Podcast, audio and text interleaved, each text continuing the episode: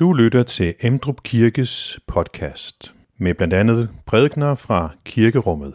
Du kan læse mere om Emdrup Kirke på emdrupkirke.dk.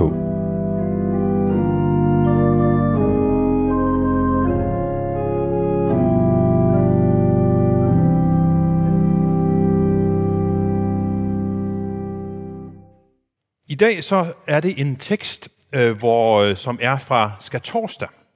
Jesus øh, han siger rigtig, rigtig meget til disciplene skal torsdag aften.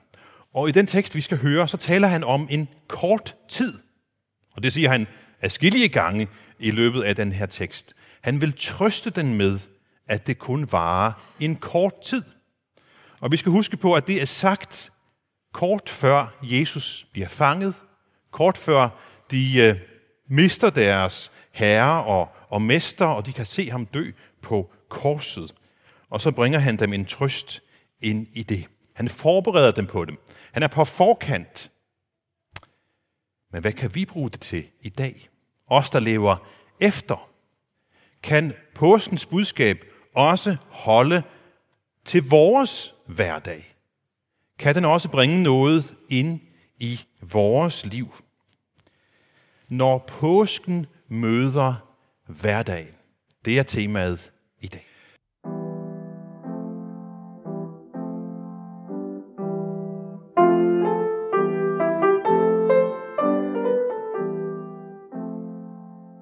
Jesus sagde, en kort tid, så ser I mig ikke længere, og er der en kort tid, så skal I se mig.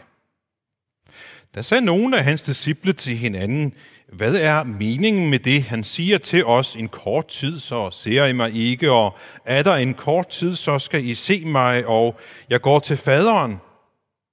De sagde altså, hvad mener han med at sige en kort tid? Vi forstår ikke, hvad han taler om. Jesus vidste, at de ville spørge ham, så han sagde til dem, i spørger hinanden, hvad jeg mente, da jeg sagde en kort tid, så ser I mig ikke, og er der en kort tid, så skal I se mig. Sandelig, sandelig siger jeg jer, I skal græde og klage, men verden skal glæde sig. I skal sørge, men jeres sorg skal blive til glæde. Når kvinden skal føde, har hun det svært, fordi hendes time er kommet. Men når hun har født sit barn, husker hun ikke mere sin trængsel af glæde over, at et menneske er født til verden. Også I sørger nu, men jeg skal se jer igen, og der skal jeres hjerte glæde sig, og ingen skal tage jeres glæde fra jer. Amen.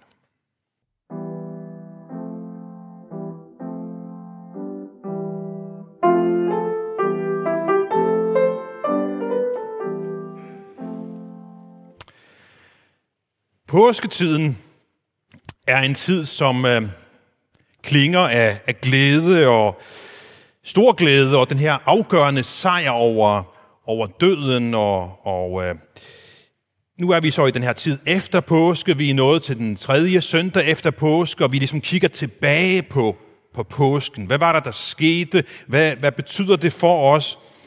Og øh, vi ser på den her glæde over Jesus sejr, over døden og over ondskaben. Men øh, hvad sker der, når påsken så møder vores hverdag? Hvad sker der, når påsken møder vores almindelige dagligdag? Selvom vi kun er nogle få uger efter påske, så tror jeg, at vi alle sammen allerede har, har oplevet nogle dage, hvor ja, påskeglæden, hmm, den er lidt væk. Dage, hvor, hvor livet sætter os under sådan et hårdt pres.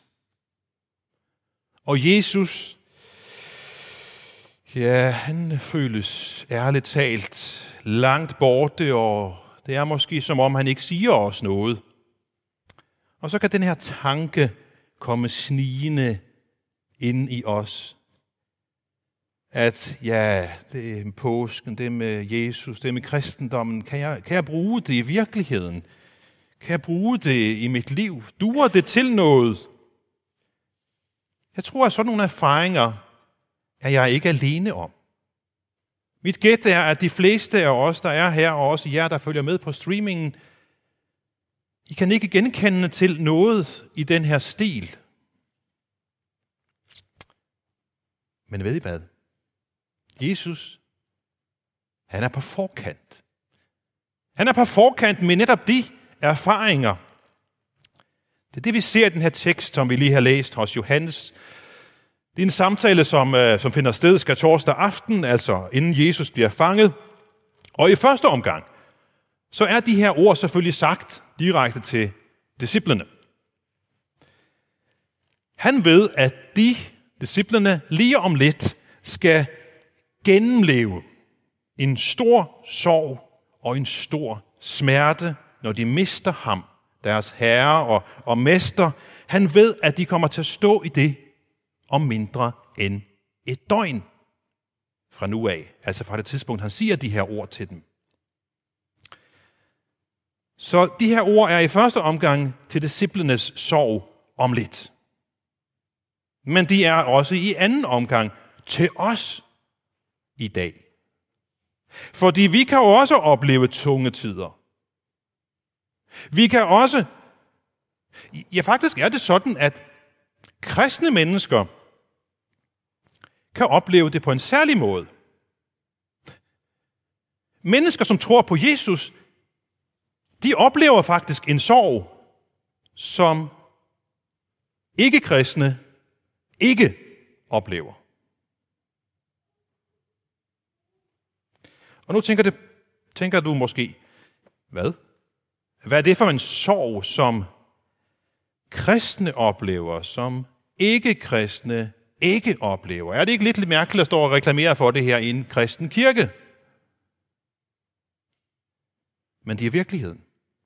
Og det er en erfaring, som nok alle kristne oplever før eller siden. Og den særlige sorg, som kristne oplever, kan være den her sorg med sorg over, at Jesus han er, han føles meget fjern. Han er, han er væk. Han er langt væk. Jeg kan ikke finde ham. Jeg kan ikke mærke ham. Og den her særlige sorg, som kristne har, den kan også indeholde noget andet. Den kan indeholde en, sådan en, en, en, en skuffelse over, hvor stærk magt det onde har i mit liv. Oh, igen.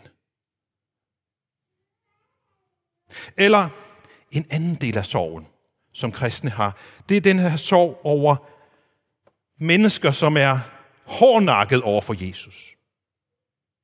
Måske mennesker, vi er tæt på. Måske mennesker i vores egen familie, som er simpelthen så hårdnakket og afvisende over for Jesus.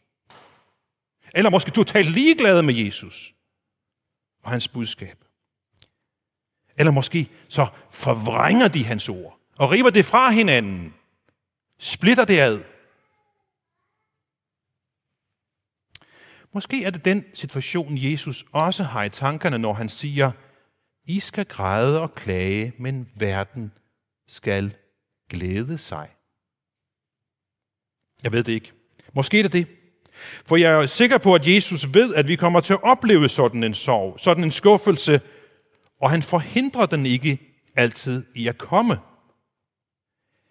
Men når vi oplever denne sorg, denne skuffelse, så skyldes det ikke, at Jesus ikke kan stille noget op. For Jesus har noget til os, også i den situation. Jesus møder netop den sorg og den erfaring, også i det, han siger til os i dag. Det han siger hos Johannes, det siger han som bekendt få timer før disciplenes store sorg og klage kommer til at totalt fylde deres liv og fylde deres tanker, og de er vel totalt nede i kuldkælderen. Og derfor er det, han siger det her til dem. Han vil have, at de skal have nogle ord med sig, når de om kort tid skal gennemleve smerten. Og tyk lige på ordet, gennemleve. Kan I høre, der er en bevægelse i det, at man gennemlever noget. De kommer til at gennemleve smerten, fordi de kommer ikke til at sidde fast i den.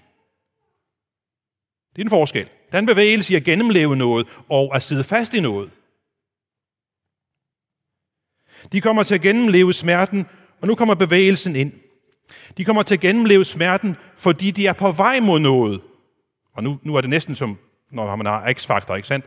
Lise Rønne, hun står der og siger, dem, der er videre i X-faktor, er, dem, der er videre, er. Og nu sidder jeg og venter på, hvad er det der næste skridt er? Hvem er videre?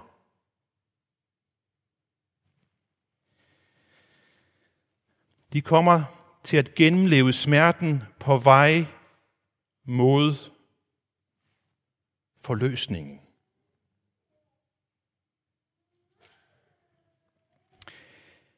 Jesus led.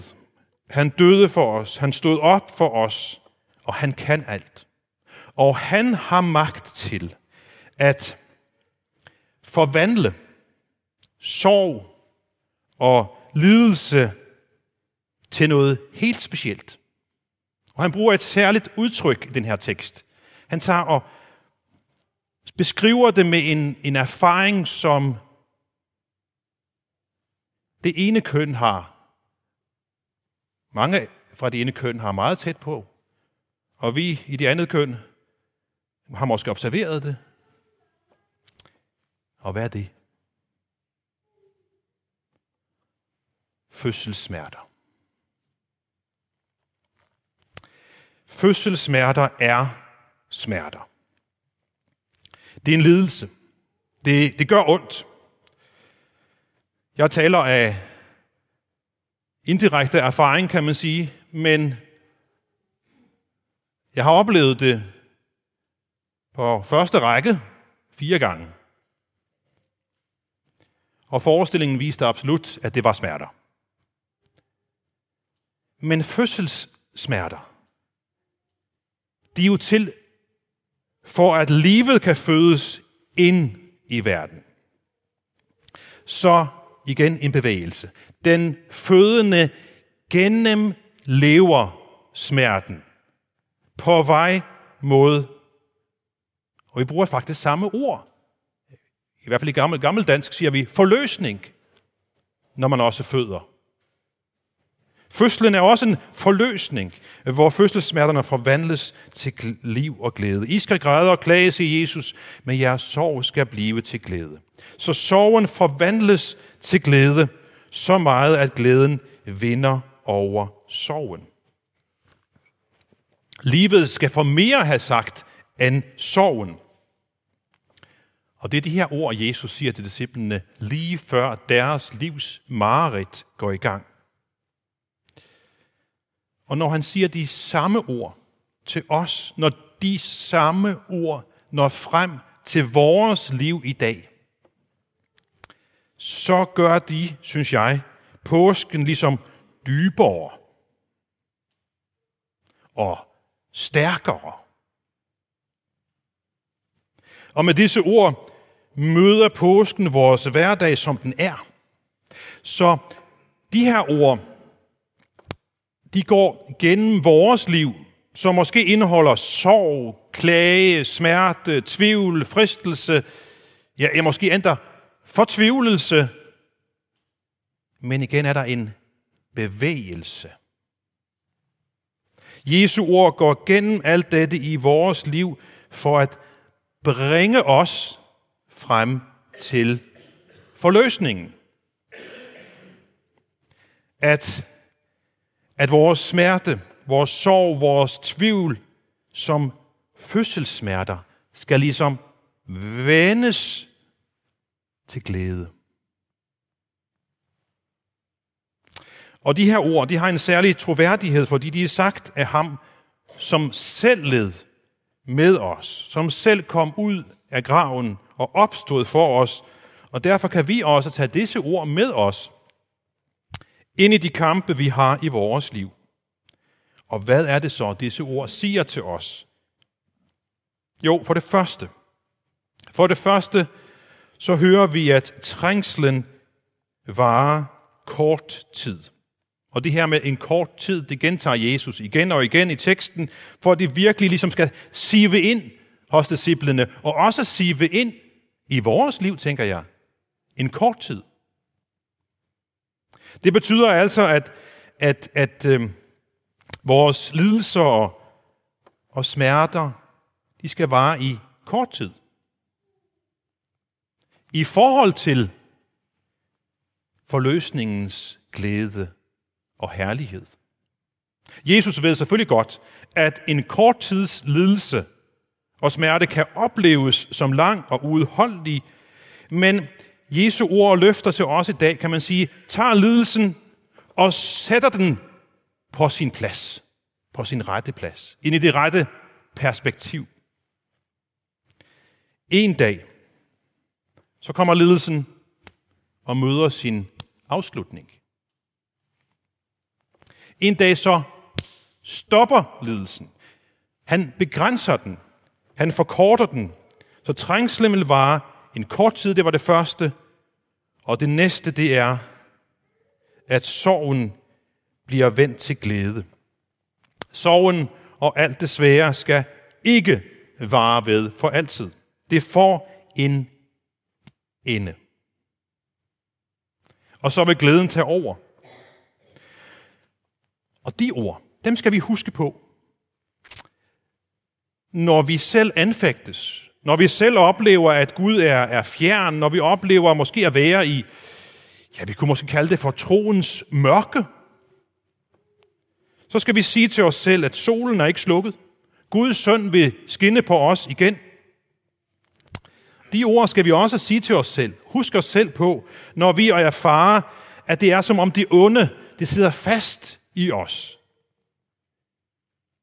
Det er en del af vores natur, og vi fristes til at give op i fortvivlelse, så skal vi sige til os, at Guds søn vil føre os igennem denne erkendelse af synd, frem til at erfare ordene fra ham, som frigør os. De ord, dem skal vi huske på, når vi er ved at miste modet, når vi har svært ved at se målet med vores liv sammen med Gud, svært ved at se målet for vores arbejde for Gud og i Guds kirke, så skal vi huske os selv på, at selvom vi sår med tårer løbende ned ad kinderne, så har vi et løfte om, at vi skal høste med glæde. Og vi har et løfte om, at vores slid er ikke spildt i Herren. Så trængslen varer kort tid. Sorgen bliver til glæde. Og så det tredje. Ingen skal tage jeres glæde fra jer. Det er noget af et løfte. Ingen skal tage jeres glæde fra jer. Og det peger fremad. Det peger på, at vi har det bedste i vente. Det peger på, at vi har noget at se frem til. Så kan det være, at nogle af jer tænker, jo, men øh, vi kan jo ikke bare glemme sorgen og glemme sorgens årsager. Og det er fuldstændig rigtigt.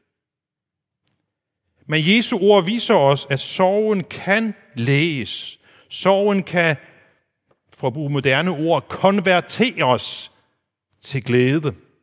Og det kan ske, fordi ham, der er herre over liv og død, kommer til os, kommer og begrænser sorgen og smerten og lader glæden vinde. Han er nemlig, og det synes jeg er et pragtfuldt ord, vi kan kalde ham for glædens herre. Og nu klinger der straks et ord, bordvers i jeres tanker, tænker jeg umiddelbart. Glædens herre. Vær vor gæst ved vort bord i dag. Vi kan måske i dag ændre det til glædens herre, vær vor gæst i vort liv i dag og for altid. Fordi det er glædens herre, som i dag siger til os, ingen skal tage jeres glæde fra jer. Og glædens herre, han har også givet os en nøgle. Måske ikke en nøgle, der kan åbne alle lås, men en nøgle, der kan åbne lidt op for lidelserne i vores liv. Glædens Herre, han kaster med sine ord til os i dag et lille lys over vores lidelser, så vi kan leve i tillid til, at vi i fællesskab med ham en dag får vendt vores sorg til glæde. De giver os mod til at leve. Det giver os mod til at holde ud, fordi glædens herre, han kender fremtiden. I øjeblikket så er der mange, der spår om fremtiden i forhold til coronaen. Hvor meget skal vi åbne op for, at fremtiden skal se godt ud, for der ikke skal være propfyldt på hospitalerne og, og så videre, så vi ikke oplever de mareridt, som de har i Brasilien eller andre steder. En masse forudsigelser og beregninger. Gæt er det jo. Kvalificeret gæt, godt nok. Meget kloge og kvalificerede gæt er uddannede folk, men de kender ikke fremtiden. Men glædens herre kender fremtiden, og hans løfte ind i nutiden er sagt i lyset af hans kendskab til fremtiden. Og han lover, der er lys for enden af tunnelen. Glædens herre lover os også, at han er med os undervejs i vores vandring i, ly- i tunnelen. Og med de ord og løfter, så får vores tålmodighed ligesom et løft. De ord giver os større længsel og en stærkere forventning. De ord, de peger også frem mod det der lys for enden af tunnelen. Og så kan vi samtidig også se, hvordan det skinner ind i vores liv. Og derfor kan vi fortsat glæde os og juble. Og derfor holder påsken også stadig væk, når den møder hverdagen samtidig med, at påsken peger frem på evigheden. Amen. Lad os nu rejse os og i fællesskab sige, hvor Herres Jesu Kristi nåde, Guds kærlighed og Helligåndens fællesskab være med os alle. Amen. Find flere podcast og læs mere på emdrupkirke.dk